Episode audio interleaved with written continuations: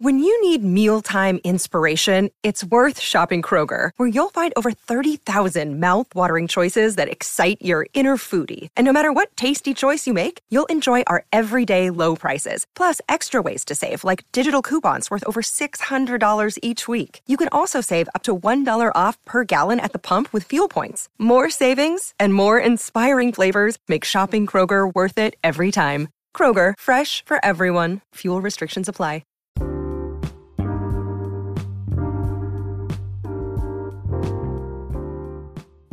Welcome back to the NFT Nation podcast, the most relatable and reliable NFT and crypto podcast in the nation.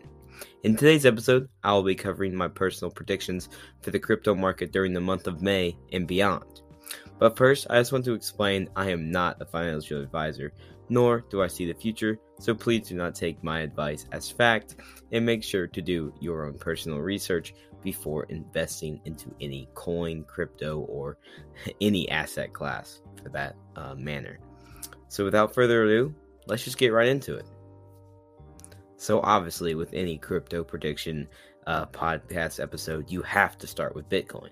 So, um, May is typically a good month for Bitcoin, and the largest cryptocurrency by market value uh, normally sees uh, nor- normally sees rise in price during the month of May, but obviously some analysts aren't certain that this year the the price that normality will fall in line with the past. Um, in terms of seasonality, May is considered a relative success for Bitcoin. Over the past 11 years, Bitcoin has ended the month up seven times and down four times. So, obviously, in the past, uh, Bitcoin normally rises uh, in the month of May. But this year, some analysts aren't so certain since May uh, that May will do good this year because Bitcoin isn't like Bitcoin's much bigger than it was in in past years. Um, since the cryptocurrencies uh, it tends to follow the stock market, and the stock market has seen a major dip this month. It would only make sense for Bitcoin to follow. Um, also, not only is the stock market falling, uh, there's also an increase in interest rates and the overall macro environment in general uh, aversion to risky investments right now is pretty prevalent, which is having people pull their money out of certain asset classes. Um, Ming Wu, who is the CEO of a decentralized interest rates exchange called Strips Finance, told Fortune that Bitcoin's 27% average rise in May is probably a little dis- uh, distorted for today's kind of prices. Um, by its 150% gain in 2011, when the cryptocurrency was trading at just three dollars. So obviously, if you look at the average price, like average average um, percentage, it raises every uh, every year in May. It's a little distorted since there was such a big rise in 2011. Um, those kinds of major price moves were easier back then, according to Ming, because of how low the price was to begin with. He thinks taking the median of Bitcoin's historical performance in May or the midpoint of the data set rather than its average uh, might be more telling and will probably give a much more understandable prediction of what could happen. Uh, the median move of 3.4% probably paints a much more accurate picture of what to expect from Bitcoin in May as financial conti- uh, conditions continue to tighten. Uh, Lucas uh, Outumuro, the head of a research at Into the Block, which is a crypto market analysis firm, agrees that the Fed's interest rates decisions are playing a prominent role, and he isn't convinced that any price boost to Bitcoin will happen soon. So, obviously, since uh, the Federal Reserve has decided to increase interest rates, which is uh, making borrowing money much more expensive.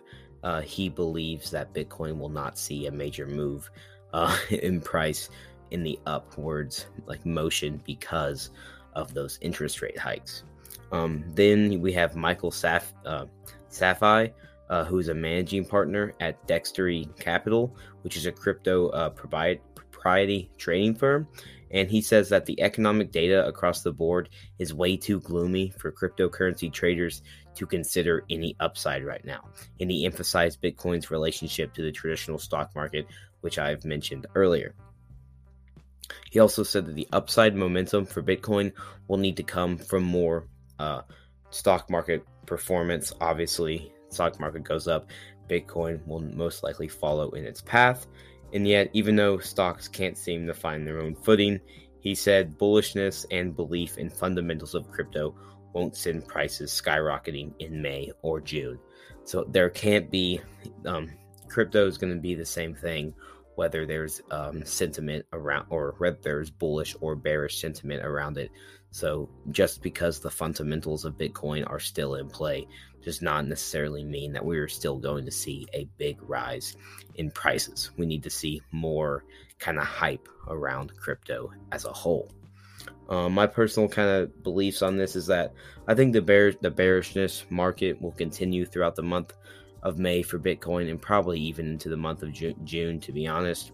Since the stock market has continued to fall, I would not surprise. I would not be surprised if Bitcoin falls with it, since Bitcoin is a massive asset class, just like the stock market. I will say, um, I, I think Bitcoin will stay around the thirty-six thousand dollar range during the month of May. Obviously, I'm not, I can't predict the future or anything, but that's just my personal prediction. And obviously, it might, since if you were looking to maybe buy the dip this month, it might even be a good time to buy some Bitcoin since the prices are very, very low. So, uh, if the month of if the market is not bullish on Bitcoin, then how is Ethereum going to perform during during May? So uh, let's get right into Ethereum.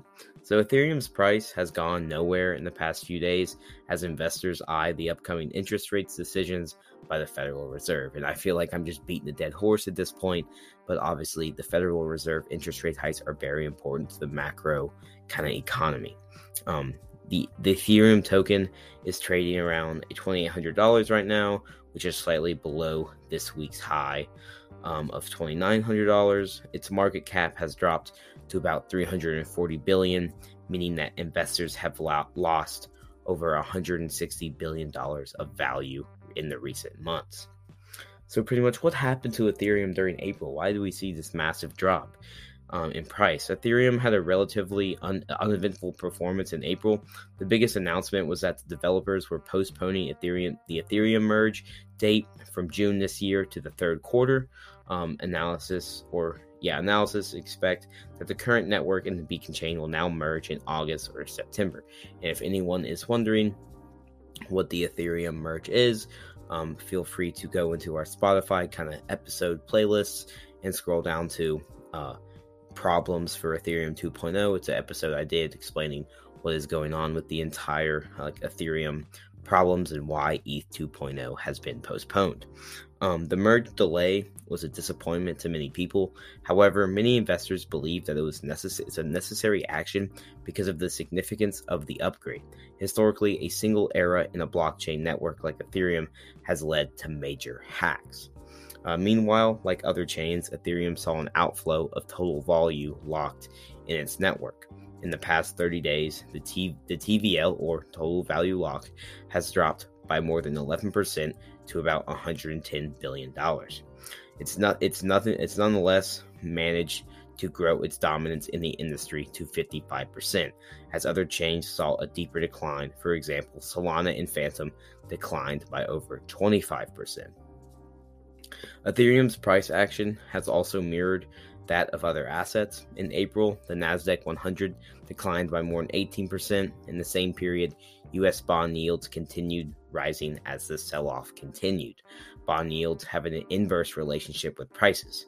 Indeed, in April, the yield curve managed to invert to the lowest level since 2007.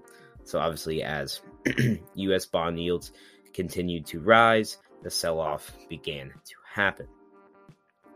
This price action was mostly because of the words from the Federal Reserve officials. Again, you have to mention it in speeches and statements. Officials like Jerome Powell and uh, Mary Daly hinted that the bank will continue hiking rates. Expectations that are, that are that the bank will increase rates by 0.5% and start quantitative tightening. So they're going to restrict the amount of kind of money that's leaving the hands of the government for loans and they're going to start kind of drawing back on what can be borrowed. So my prediction for Ethereum or my, or my personal thoughts on this is that we won't really see a huge jump in price this month. Maybe the Bored Ape Yacht Club will help out some since they had since the Ape coin is built on top of Ethereum. That might help the Ethereum price go up a little bit. But I believe that the Ethereum price will decline modestly in the first part of May and then start bouncing back since the hawkish uh, Fed situation has already been priced in. Therefore, a bounce of $3,000 can't really be ruled out.